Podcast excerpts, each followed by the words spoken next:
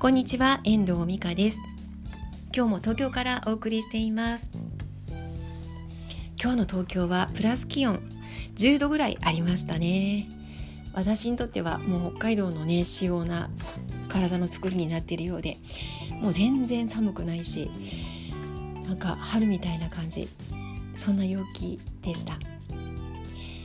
で今日夜になってねあの近々配信するメルマガを書いているところなんですけれども、まベルマガを書きながら感じたことをちょっとお伝えしていきたいと思います。で私にとってはあの書くということがどういうことなのかっていうお話になっていくと思いますのでもしよかったらお付き合いください。ライターの仕事とちょっとまた別の話なんですけどねあの私たち普段から私です私も SNS で発信をしたり、まあブログを書いたり YouTube であれば概要欄だったりとかそういうところで文章の書く機会っていうのは多いと思います、まあ、今日書いているメルマガもそうなんですけれども私は文章を書いていく中で自分の思いをまとめる作業をしていくことが多いです一つの例えばセミナーがあったらこれはどういうふうな自分の位置づけにあるのかとかどんなことを伝えていきたいのかなっていうことも書きながら掘り下げていくっていう作業をしているんですね私の場合は。だから書くことであの自分の中のものをアウトプットしていく。そしてさらに自分の中にあのさらにこう収めていく。そういう作業が書く作業で私はできるんですね。だから私にとっては書くこと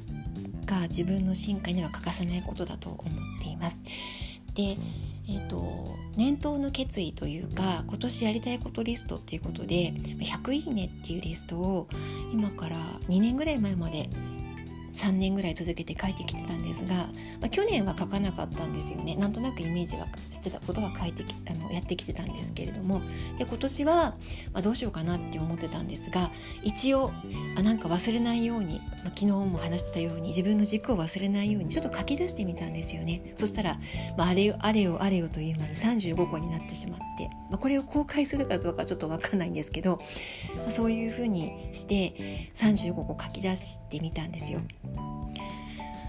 なんか細かいところ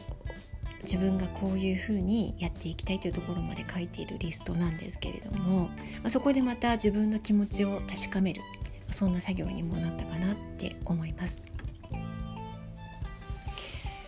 まあ、これを聞いてくださっている皆さんは自分の思いをまとめる時ってどんな作業をされてますか？ノートに書き出すとかっていう場合もあるかもしれませんし、まあ、喋ってまとめるってこともあるかもしれません。あと人に話を聞いてもらってまとめるっていうのもあるかもしれません。自分の思いをね。私のプロフィール作成サービスなんかをあのご依頼いただいてインタビューした方なんかのお話を伺うと美香さんに話を聞いてもらって自分の考えがまとまったとかいうふうに言っていただくこともあるんですよね。なので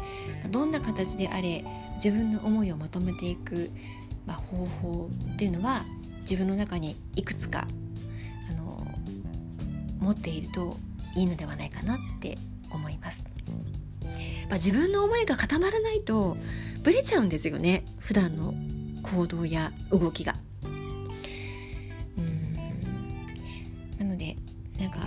私は